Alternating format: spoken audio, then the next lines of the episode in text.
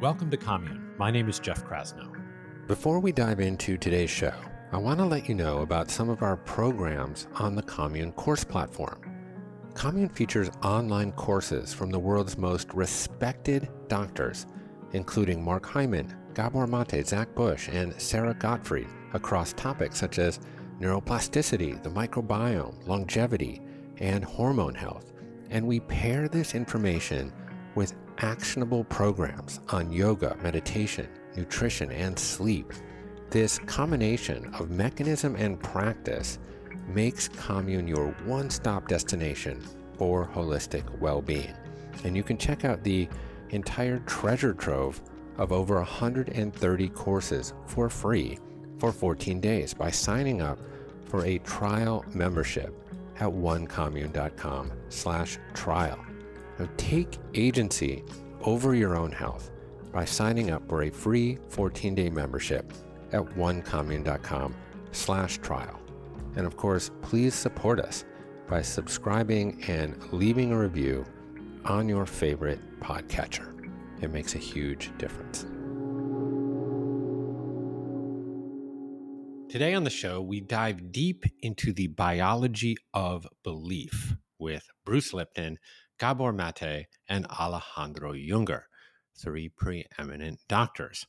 We will discuss how our environment impacts our psychology and how our psychology subsequently affects our physiology. Specifically, we will explore how stress can cause physiological imbalances that beget disease. And we will hear about the protocols that one can consciously adopt to reverse disease and foster greater balance. Now, Western medicine has been characterized by the analysis of discrete individual systems. We have myriadologists, neurologists for the brain, gastroenterologists for the gut, pulmonologists for the lungs, cardiologists for the heart, and so on and so on. Now, this type of specialization has led to fantastic medical discoveries. At the same time, it has propelled a medical paradigm that often fails to see the interconnectedness of all the systems within the body and its relationship to its environment. And we have historically separated the mind from the body. In 1632, Descartes uttered his famous axiom, cogito ergo sum, I think, therefore I am, which conflated being with cognition. Now, while Descartes was making a case for logic and reason, this notion divorced the mind from the soma. We too often feel as though we're some locus of consciousness locked up in an unintelligent bag of skin that we have, like we have a car. And like a car, something will likely go wrong with it. Now, over the past generation, we've begun to bridge the chasm between the mind and the body. We're beginning to understand that a human being is the sum total of its biopsychoorganism and its environment, and that you cannot define its function as separate from its ecosystem. Of course, we know this as a product of direct experience. A snake slithers across the floor, and your heart and respiratory rate go through the roof, unless you're a herpetologist. Now, today's episode excavates how consciousness impacts our biology. We explore how our thoughts trigger hormones, chemical messengers that send signals to our body, and how our environment can influence our gene expression. Specifically, we probe how stress can manifest in disease. And Dr.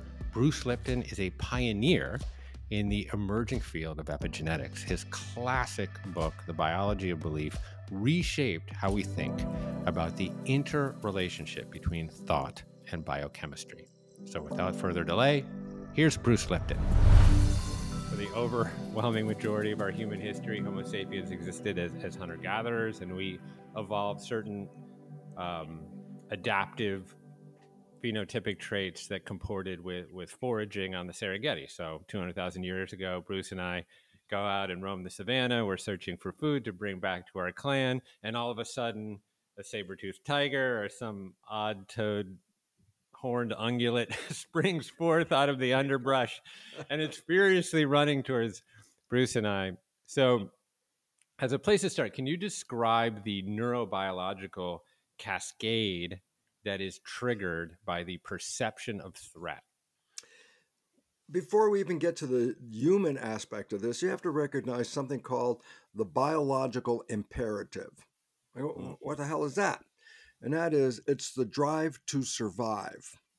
Uh, and all organisms, this is the point why it becomes critical, is organisms as the bottom organism, bacteria. They are endowed with a biological imperative because if you try and kill a bacterium, it's not going to go, oh, okay, kill me. It's going to do everything it can to stay alive. So every living organism has a drive to stay alive.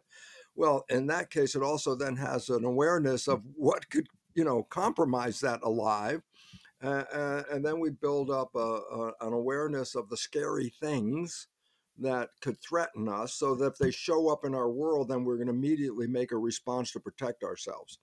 Uh, let me just before, because we might get into this later, there are two aspects to the biological imperative survival of the individual, yourself, let's say. Uh, which is meaning why you you know you seek air, water, food, you know, shelter, and things like this because this keeps us alive.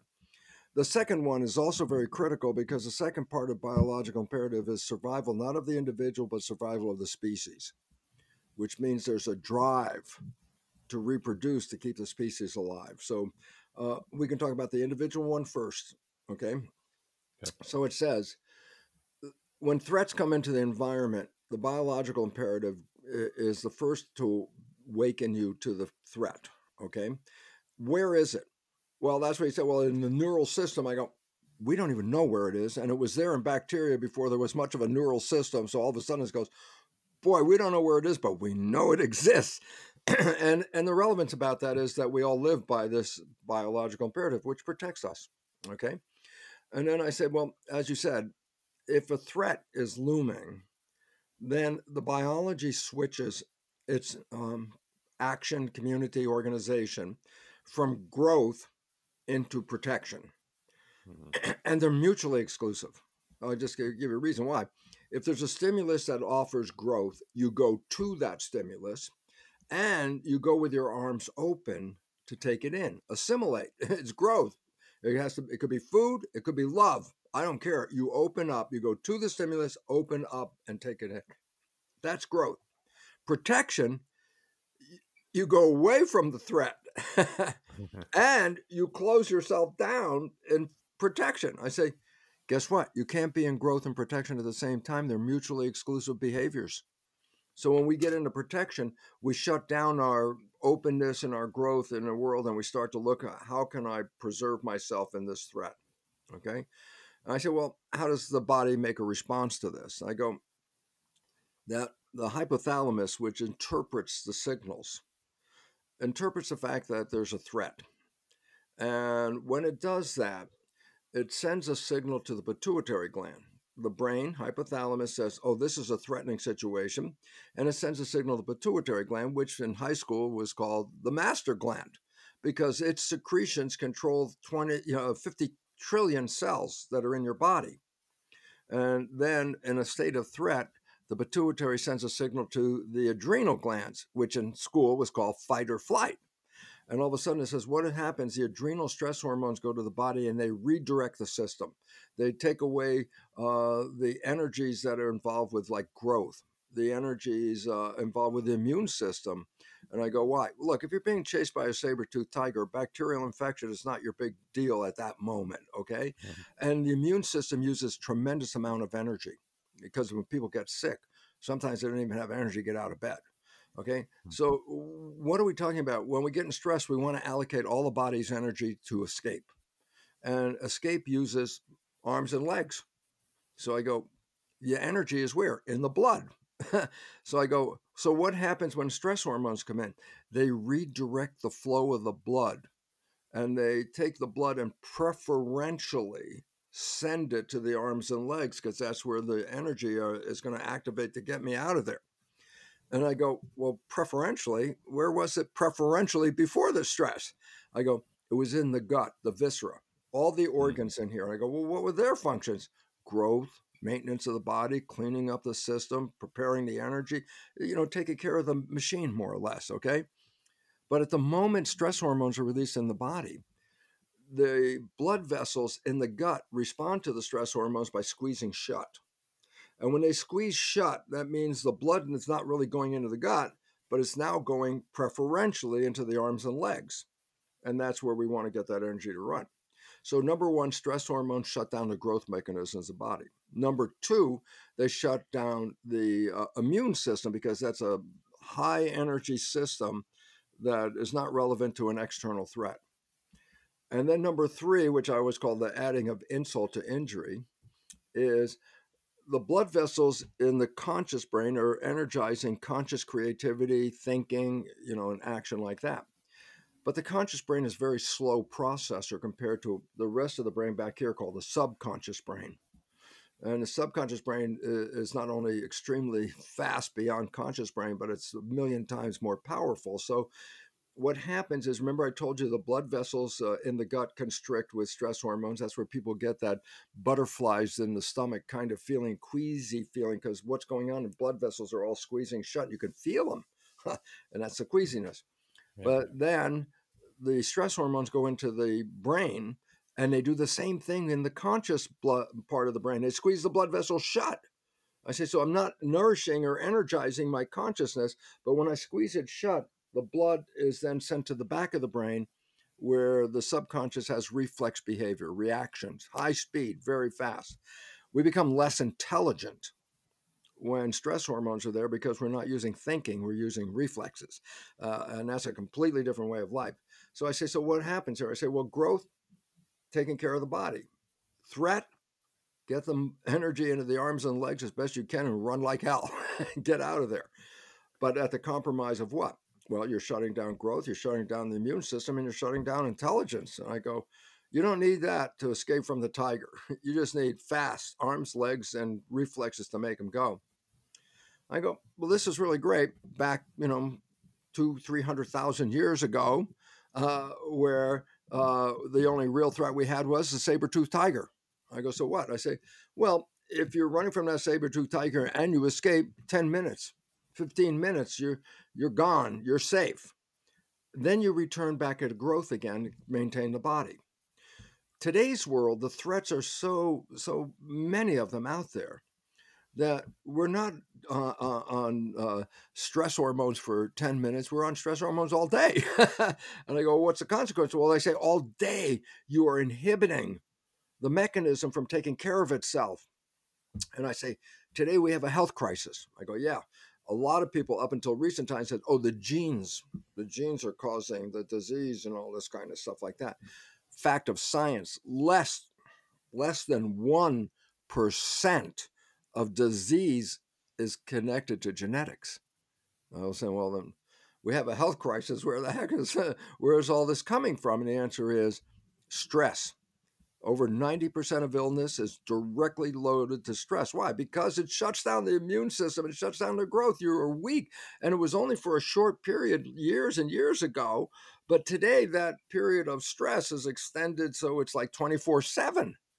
And I say, well, that is the major compromise of life on this planet the fears. And I go, well, it's real interesting because the media loves to give us all the fears and manipulates us. So when you watch the news, you're just dripping stress hormones through your body, compromising yourself.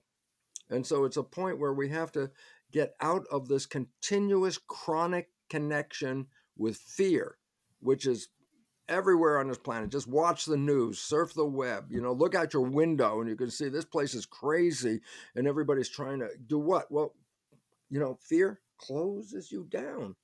Well, you can't survive. Why? Because you need to be engaged with the world and respond to everything. But if you're closing yourself down, you pulled yourself out. And that's where uh, disease starts to begin.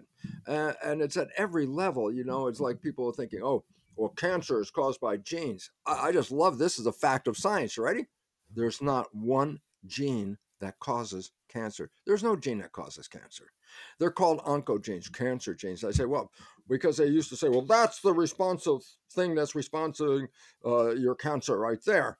And I go, genes do not cause cancer. What the result is that consciousness will engage those genes if we're out of harmony, if we're in a stress situation. So I say, oh, well, then the gene didn't turn on and do that. Mm-hmm. It was the consciousness that activated that gene.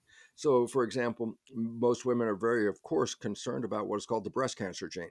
Oh, mm-hmm. that's the gene that causes breast cancer. I say, no, it doesn't cause breast cancer. It's associated with breast cancer. Did it cause the cancer? No, no. It was activated by a problem and that problem is uh, repressed anger or you know repressed emotions that weren't allowed to express themselves. Then you activate the gene. We've been blaming the gene. I go no the, the gene didn't even do this. It was us. And i go that's the difference. I say what's the difference? I say if you believe the gene did it then you're acknowledging you're a victim my mm-hmm. genes there. I had nothing to do with it. I, I didn't pick these damn genes. I can't change these genes. And these genes are turned on and off by themselves according to the story, which means I'm a victim of my biology. And I go, but genes didn't do this. it was our response to the world that did this. And I go, wait a minute, our response to the world? I say, yeah, your consciousness. I go, why is that significant? Change your consciousness and the diseases can disappear or the, the consciousness can cause a disease, or a change of the consciousness can cause the d- disease to change. The difference is this first story, victim of heredity. Genes did this. I, am a powerless victim. Give me drugs. uh, the new story is I, through my disharmony, are causing a cancer which then leads to a very simple understanding is well then what if i return to harmony? I go well then the cancer disappears. As simple as that. Uh, and all of a sudden it says first story victim. Second story the new science epigenetics where consciousness is controlling the genes master. So we go from victim to master with a change in the science because now i'm going to give the power back to the people rather than saying you're a victim of your genes. You had nothing to do with it now I'm going, no, no, you're the creator of this. And all of a sudden that changes how we look at the world after how many years of being programmed to be victims. And then we find out, no, my God, we're the creators. Well, for the creators, then where the hell the issue is? And I go, well, that's the programming we have to deal with. Yeah. Yeah. God, so interesting. Okay. So many threads to pull on there. Um, what was once an adaptive advantage, essentially, this HPA axis response to threat, has become maladaptive because of the systems and structures that we have reified in our society. So, for example, fast forward to the Serengeti of Facebook, for example. Yeah. Um, which I often call the largest non-consensual psychological experiment in history. Um, it is, yes. Sorry, it's true. and and we're spending, especially uh, I have three daughters, particularly teenagers, are spending an inordinate amount of time. Well, not on Facebook, but on all of these platforms, and these algorithms are designed for the hindbrain, basically to leverage negativity bias through fear and outrage in order to maximize views and watch time, et cetera and the result is this chronic secretion of neuromodulators and hormones um, like cortisol and, and, epinephrine, et cetera, when we become um, very uh, entrenched in this sympathetic overload, which I think what you're saying is having really detrimental impacts on, on human physiology. So I'd love to kind of dig into that mechanism a little bit how do eh, eh, let's say you know we are in this constant state of low grade fight or flight and we're having a hormonal response that is concomitant with with the sympathetic response how do our cells at the cellular level how do we know how why are they acting differently? How are genes turning on and off in response to serum hormonal levels well, the first thing we have to understand is this the, the entire belief that genes turn on and off by themselves is a totally false statement. Because by acknowledging that, then you're saying, well, I had no control over it. The genes did it. Okay. But we know no genes are blueprints. they're there to design what are called the proteins of the body 100000 different proteins uh, the, the proteins are like lego pieces that you can assemble them the 100000 different proteins and different combinations make a muscle cell with one combination of proteins a nerve cell with a different combination already so i say yeah but these are the proteins that create us and these are the proteins where life comes from i said but what about the dna i said well proteins wear out that they're they're called labile not stabile. Labile, meaning that hmm. uh, they fall apart. you put a piece of meat on a plate and we come back next week, that meat is not going to be the same as it was when we put it out there. It's going to start to break down, fall apart. So proteins that naturally keep falling apart, but then you have to replace them.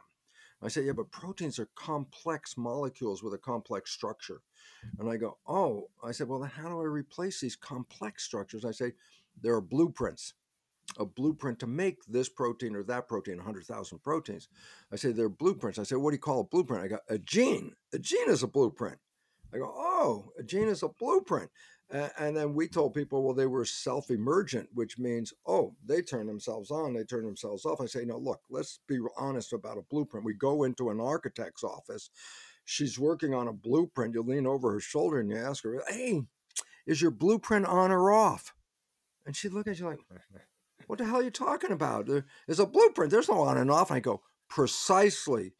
The difference is you can read a blueprint or not read a blueprint, but the blueprint doesn't read itself. And all of a sudden, I said, then for years we were saying the blueprint was turning on and off by itself, controlling you. And now we know, no, it's the consciousness that engages the blueprint. I say, how does it do it? And I say, through chemistry.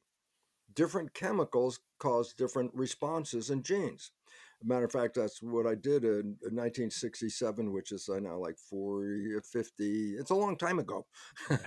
and uh, what did I do? I had genetically identical cells, cloning cells, and I had three plates with genetically identical cells in them, but I fed them different culture medium. I said, What's culture medium? Well, that's the growth environment. I go, Yeah, but what is culture medium? I say, Laboratory version of blood. So if I'm going to grow human cells, I say, mm. what is human blood made out of? And then I go into the lab and with a recipe, I make culture medium match human blood. Okay. And so I go, so what? And I say, well, because I'm creating the mixture, I can change some of the composition. So I created three different combinations of chemistry called culture medium, slightly different. And I had three plates, genetically identical cells in all the plates. And what I did is I fed one plate with culture medium version one, another plate with culture medium version two, and a third with culture medium three. And I said, Well, what was the result? They were all genetically identical. I said, Well, in one environment, culture one, the cells form muscle. In environment two, the cells form bone. In environment three, the cells form fat cells. And I go, Well, wait a minute. I'm teaching that genes control life. And here we have an experiment that reveals all these cells are genetically identical then what was the cause of why one becomes bone and one becomes muscle? And the answer was it wasn't the cells, it was the environment, the culture medium. And I go, wow, that's really neat. That's the foundation of what we call epigenetics. The genes didn't control this, they were controlled by the environment that the cells were in. Okay. So I go, so what's the significance for this? I go, well, a human, uh, when we see ourselves in the mirror, single entity, and I go, well, that's an illusion because we're made out of 50 trillion cells. The cells are the living entity. Bruce, by definition, is a community of 50 trillion sentient cells. So I go, oh, so the cells in our body, uh, our body is like a skin covered petri dish. It's got 50 trillion cells inside. I go, yeah, but it also has the original culture medium. I said, what was that? Blood. And I mm. go, then what? And I say, it doesn't make a difference if a cell's in a plastic dish or the skin covered dish. It's still controlled by the environment culture medium. In the plastic dish, that's the one I put in there. In your skin covered dish, your blood is your culture medium. So, bottom line is this it's the chemistry of the blood, the environment, that activates expression of the gene. And I go, ah, now comes the most, well, what, where's that chemistry come from? I go, the brain is the chemist that puts the chemicals in the blood. But then mm-hmm. comes the ultimate one that Jeff has been waiting for me to say, and that is simply this. So, what chemicals should the brain put in the blood? And the answer is whatever thought you have, the brain will translate that into complementary chemistry. there's a chemistry for love, which is a different chemistry than fear, which is a different chemistry than anger. And I go, oh, uh, uh, uh, and so basically it says this if I hold a picture of love in my consciousness, my brain translates that into love chemistry dopamine for pleasure, oxytocin, bonding, vasopressin makes you more attractive, keep your partner, and growth hormone, which does what it says. So if I have a picture of love in my head, I'm a healthy person. Why? Those chemicals, when in my blood, are going to enhance my vitality. That's why when people fall in love, they glow. That glow of health is not an accident, it's the result of the chemistry. But I say, but if I have a picture of fear in my head, I don't release love chemistry, as you mentioned, uh, Jeff, just a moment ago. We start to release things like stress hormones into the blood or factors that affect the immune system to protect us and shut us down. I go, wait, the chemistry of love is totally different than the chemistry of fear. Yeah. But to the cells, they respond to the chemistry.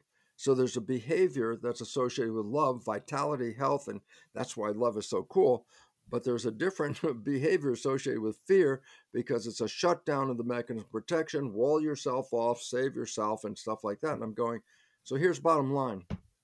We used to say genes control us. We're victims. We didn't pick them, can't change them. They turn on and off by themselves. The new science, epigenetics, and epi means above.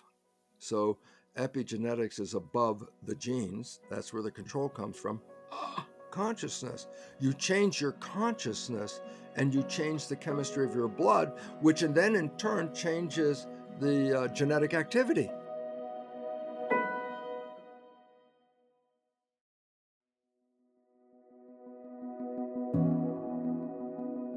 It's quite amazing when you think about it that non material experiences and thoughts can directly lead to the production of something material something scary in the external world can be decoded by the brain, assigned a valence and salience by the mind, and subsequently trigger signals that tell the body to generate cortisol, for example, a steroid hormone produced from cholesterol in the adrenal glands. Uh, this chemical regulates so many different functions around the body. It's astounding. Now, chronic stress can lead to hormonal imbalances, including both the overproduction and the underproduction of cortisol. Overproduction can undermine the immune system, disrupt the balance of gut flora, and spike glucose levels. Underproduction can lead to brain fog, fatigue, and thyroid issues. It's all connected. Of course, we're striving for balance, the Goldilocks zone, homeostasis. Balance begets ease imbalance leads to dis-ease. As Gabor Mate explains, we tend to misunderstand disease. Typically, we think of disease as some sort of physiological malfunction. We slap a diagnosis on a cluster of systems, and then this label guides the treatment, usually the prescription of a drug that neuters the symptoms. However, disease is a progressive process that is generally not abnormal. It's a normal and expected response of your body to external stimuli. In his extraordinary book, The Myth of Normal, Gabor directly connects trauma inducing events with pathology in the body. But in helping us understand disease as process, he also gives us agency. Here's Gabor Mate at some point something became very clear to me that as a physician, I had this idea of disease that was very static and very undynamic. And it shows up in how we use language. So we say, I have multiple sclerosis, or I have ADHD, or I have cancer. Well, that language implies something. It implies that there's this thing called ADHD there's this thing called multiple sclerosis. There's this thing called cancer, which has got a nature of its own and is independent of the person who has it. So I have this book, or I have this cup. It's a thing. I can pick it up, I can put it down, I can use it, I can not use it, I can give it away, keep it. When somebody's diagnosed with, say, multiple sclerosis, or any illness, they're told by the physicians, here's your disease, this is this thing, it's got, this is what it does, this is what the prognosis is, this is what its course is going to look like. That's assuming that the disease has got a life of its own and it's a thing apart from the person in whom the disease show up. Now, in my conversation with V, what occurred to both of us is that that's not the nature of illness. It's actually a process. That process unfolds in a particular individual. Illness doesn't interrupt your life, it manifests your life. And there's all kinds of scientific evidence to show how illness is actually is not something that shows up all of a sudden. It's a long-term process, very much connected to what happened to you even prenatally and birth and childhood. And that the identifiable symptoms by the time the diagnosis arrives are only the more explicit manifestations of a long-term process mm. that really has to do with what's happened to you in your life and what dynamics have animated how you, how you relate to yourself and, and to your life. It's not a theoretical distinction, it's a practical one. Because the disease is a process that manifests your life. It also means that if you gain agency over your life, you can affect the process. And there are so many documented examples, including people that I've talked to in the book, who they changed the process of their life, their disease naturally changes because the disease is not a thing with a life of its own. And we all know of these people who've been given terminal diagnoses and 30 years later they're still alive. Well, those, I'm not saying those examples are common, but the very fact that they exist tells us that this idea of disease is a thing is a, is a mm, fantasy.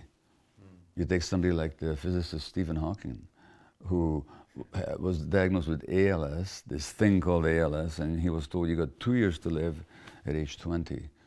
And 55 years later or so, he died as the world's most well-known physicist, having made incredible contributions to our understanding of the universe. So clearly there's a process going on there that medical practice doesn't recognize. I should also say here that I have to make a distinction between medical practice and medical science, because science has shown the process yeah. and how it works. Medical practice doesn't recognize it. It's a strange dichotomy. Yeah, it's almost taken a hundred years now since quantum mechanics and yeah. particle physics and all yeah. of this science that essentially pointed to the notion that the world is not fixed. Right.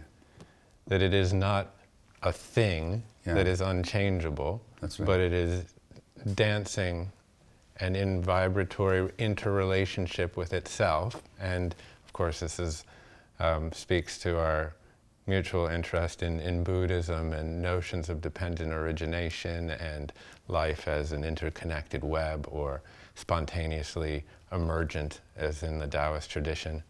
Um, but here we are now, a hundred years later, from some of the greatest discoveries of the early 20th century, just now on the cusp of putting our thumb on, um, on all of these fields of emerging study, like epigenetics and neuroplasticity and the microbiome, yeah. that constantly yeah. show us yeah. that life is process, that we are, that every interaction between an organism and its environment can be adaptive or maladaptive. That's right. And yes, we've heard of some of the more um, like sensational recoveries, like yeah. our friend Anita Moorjani, who yeah. had a near-death yeah. experience and then all of a sudden went into remission from a very stage four, what we dub it, cancer.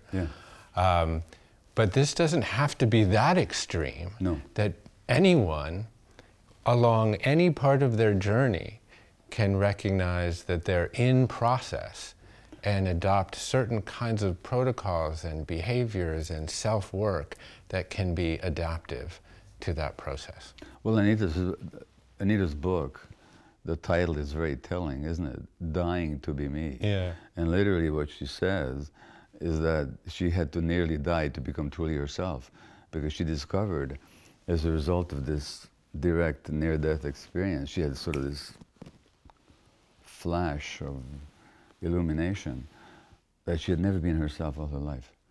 Because in order to fit in with her family and the cultural expectations, uh, she had to give up her sense of herself. So she literally had to die almost to become herself. Now, that's my general observation of chronic illness, is that virtually, not, not everybody, but virtually everybody with chronic illness. I say not, not everybody because there are some diseases that are significantly or almost 100% genetically determined.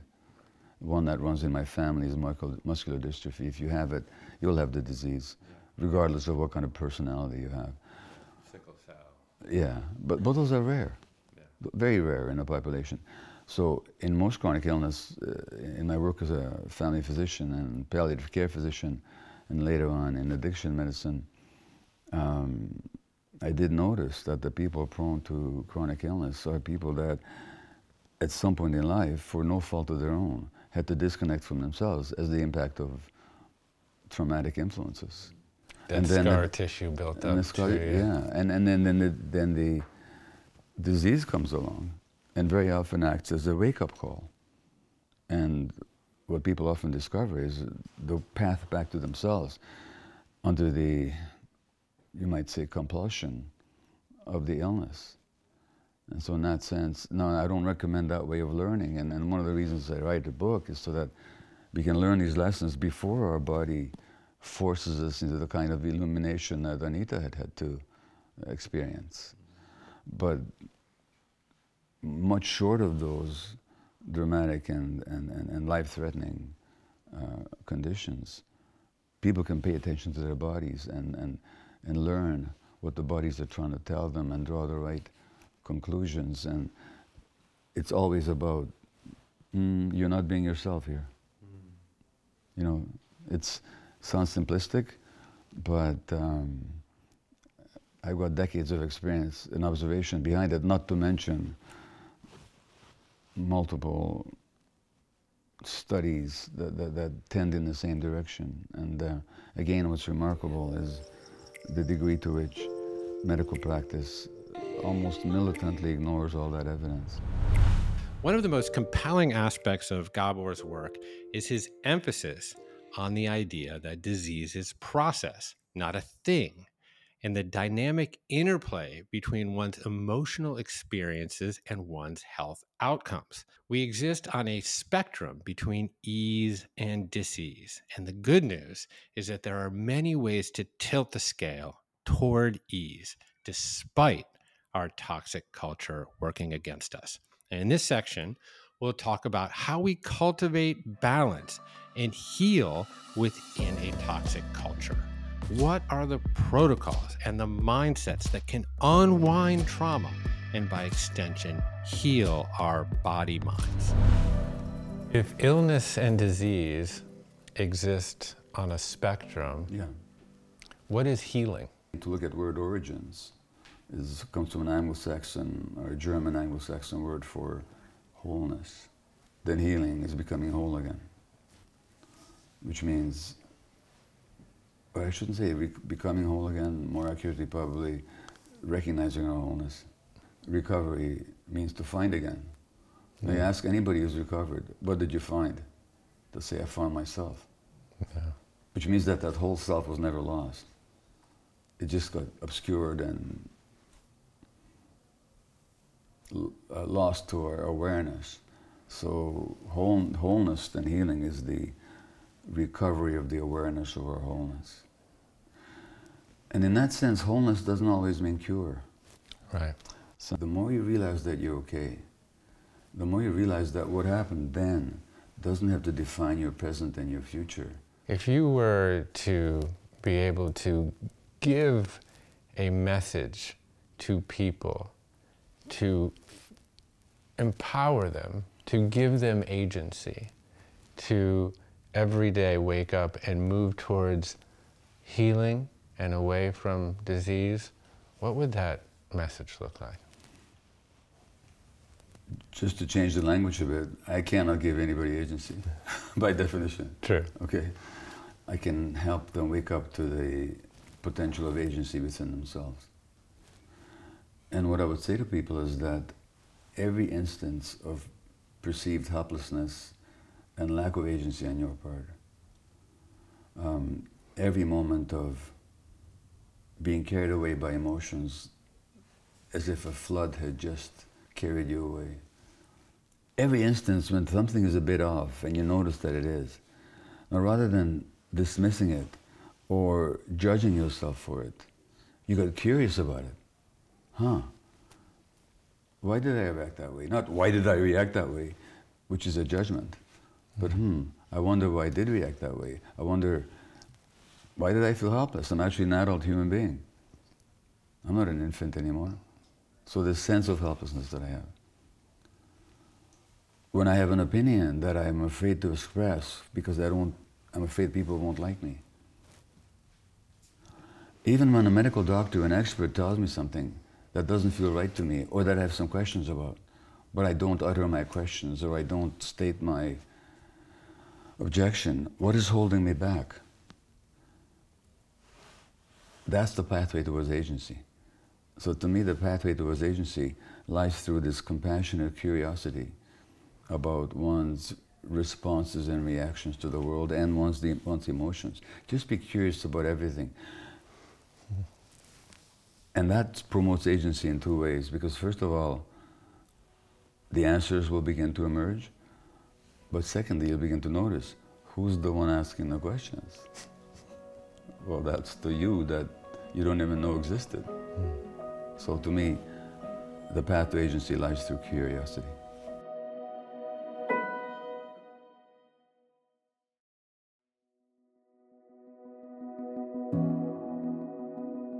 Everyone experiences some level of trauma. This can be acute and profound trauma resulting from neglect, abuse, racism, or a horrible accident.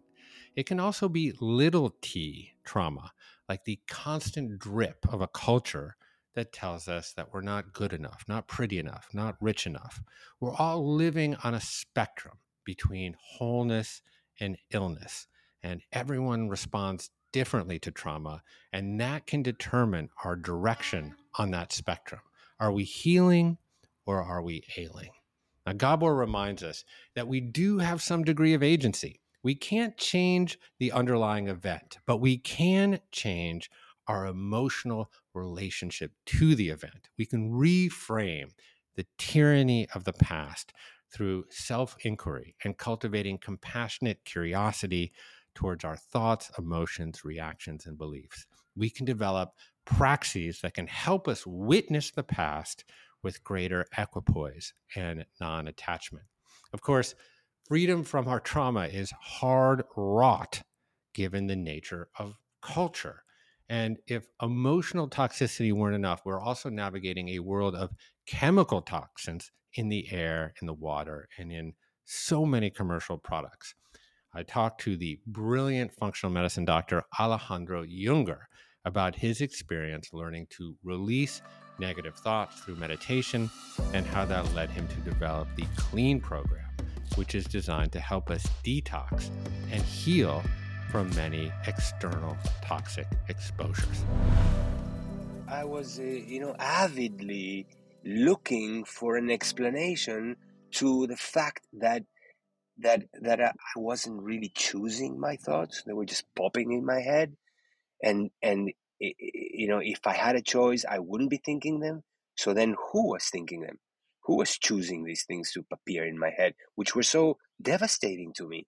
you know, it played with my emotions in such a negative way. So, and, and I couldn't find an explanation in the in the DSM um, uh, catalog, you know, of of, of, of, of psychiatric diseases, right?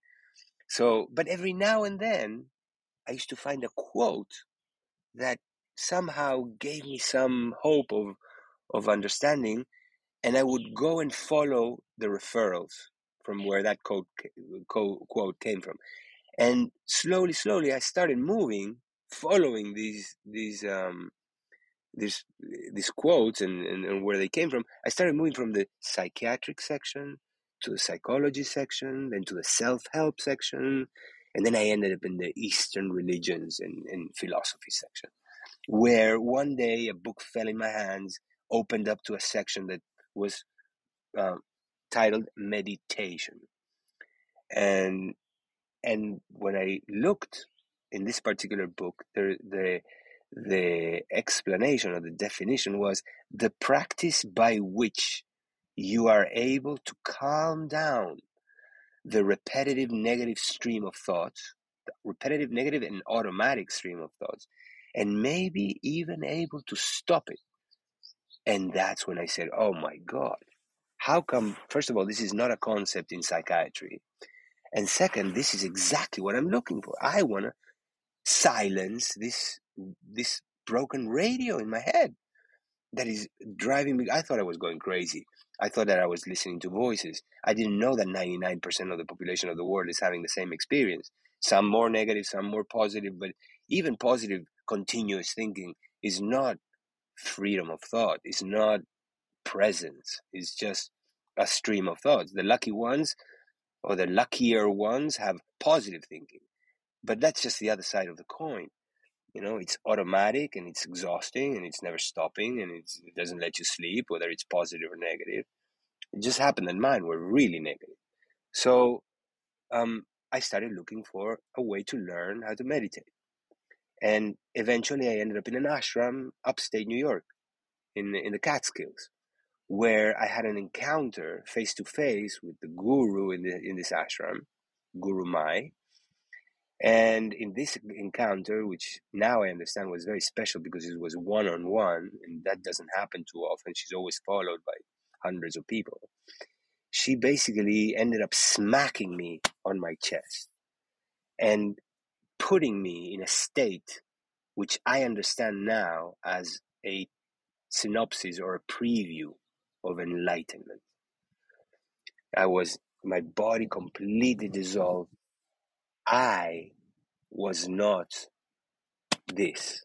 I was everywhere. I was everything. I merged. You know, I I read I, I read about it now, and it's it's what what um, Eastern philosophers and Eastern religion teachers called cosmic consciousness. Well, that when they described that was very similar to the experience that I had when she smacked my chest. And when I came back, um, I I understood that that's the possibility that we come to earth with to be in that state continuously and then and then there are ways to get there right and and from that day on my life took a different course and i stopped wanting to be a famous cardiologist that invented some new cardiac catheterization and balloon technique, which is what I, what I was what had in mind at that time. You know, to invent some new balloon angioplasty technique, and and and and I focused on becoming thought free and fully present. So I I ended up my cardiology fellowship, graduated, took off, and went to live in an ashram in India, in her ashram in India where I was given the position of medical director of the clinic there that had different functions. One part of the, your book and your work that um, honestly some of my listeners might find somewhat overwhelming, um, but I promise there's good news on, on the other side, is the uh, cornucopia of sources of toxicity now, you know, you found meditation um, to address um, toxic thoughts, for example, like uh, the second verse of the Yoga Sutras of Patanjali. Uh, it says, uh, what is it? Is yoga chitta vritti nirodha. Yoga is the progressive stilling of the fluctuations of the mind, right? Um, but I wonder if you could enumerate, just so people can understand the vast array of sources of toxicity. Um, the air, the air we breathe, the water we drink and shower with, the medications we consume of which only 10% are the active ingredients. And then there's all these other chemicals that are put there for coloring, for, for consistency, for, for to, to last longer. The, the cosmetics that we apply on our skin, the toiletries that we use to clean ourselves, the, the, the clothing that we that we wear, the detergents with which we wash those clothes, the furnitures in our home, the paints that we paint our wall mm-hmm. with, the plastics that we cover our cars with, that new smell that you get, get of, a, of a new car. This is all off gassing of plastics.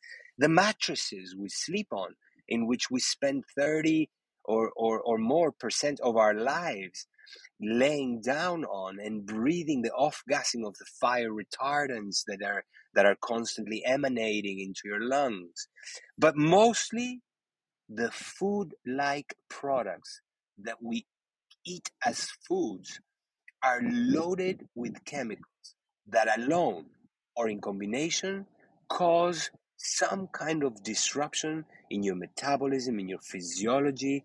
They either block hormones, they either activate receptors or block receptors. They damage the intestinal flora. They they erode the intestinal wall. They excite the, the, the nervous system, both in your intestines and in your and in your skull, and they cause all kinds of havoc that eventually end up forming or manifesting as a diagnosable disease. Mm. Yeah, it's just um, somewhat overwhelming when I listen to you uh, bullet point all of the sources of toxicity because um, you know we can do our very very best to align with nature to eat organic food to exercise and to uh, adopt various different protocols um, to uh, upregulate our immune system, for example. But eh, but these toxins are just ubiquitous, um, inescapable in, modern... in the modern world today. Yeah, inescapable. Now, now, having said that, what you just mentioned is probably the most important thing that we can do. When you start eating real foods and not edible stuff, when you start eating organic, real food, fruits, vegetables, and, and if you eat animals, then animals that were, you know, caught from the wild, not raised in farms and, and injected with all kinds of stuff. That is probably the most important aspect of reversing this this uh, plane crash that that that we are in right? This falling yeah. plane heading to heading to a mountain to explode right? That is the most important aspect of it. So i consider that kind of like the parachute because when you start with that the effects are very powerful very noticeable very effective and and they lead to paying attention to all the other sources of toxicity I hope this episode has articulated the intricate relationship between mind and body and the power of our thoughts and beliefs to influence our physiology. We are not separate, atomized beings.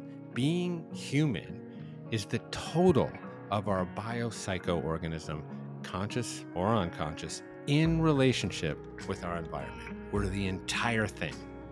While we cannot control our genetics, we don't choose our parents, though some of us wish we could. And we certainly cannot control all aspects of our environment. But we do have tremendous agency.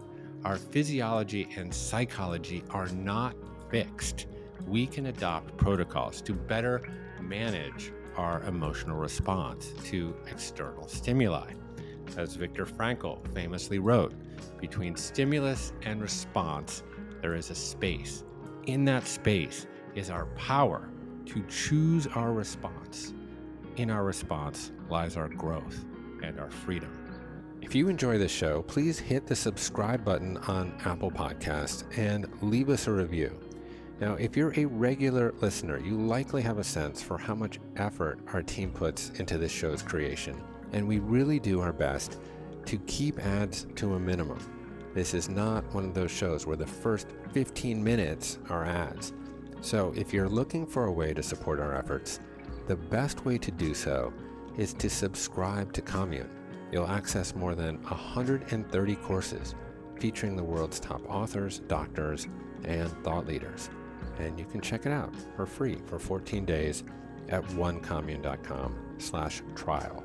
That's O-N-E commune.com slash trial. Of course, feel free to reach out to me directly anytime with questions, suggestions, or criticism, preferably of the constructive variety, at jeffk at onecommune.com.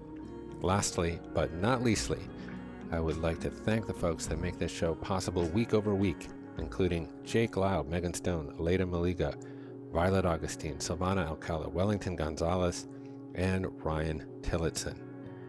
Okay, that's all from the commune for today. My name is Jeff Krasno, and I am here